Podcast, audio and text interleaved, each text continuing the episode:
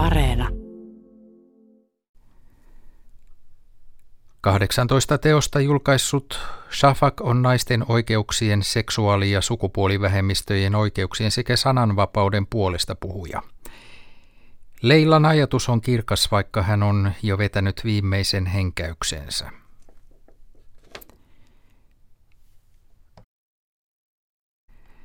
Leilasta tuntui, että ihmiset osoittivat valtavaa kärsimättömyyttä olemassaolonsa virstanpylväillä.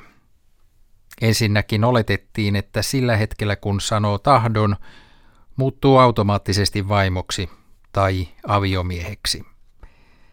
Mutta totuus oli, että vei vuosia oppia kuinka olla naimisissa.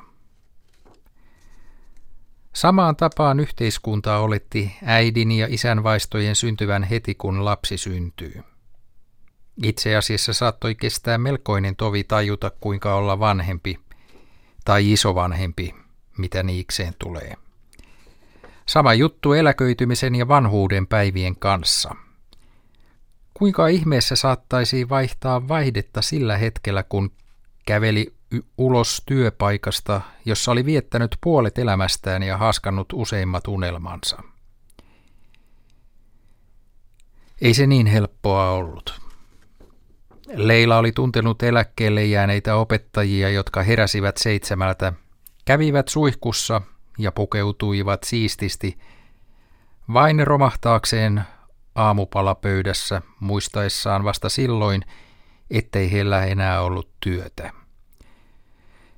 He olivat yhä sopeutumisvaiheessa. Kenties tilanne ei ollut niin kovin erilainen kuoleman kohdalla.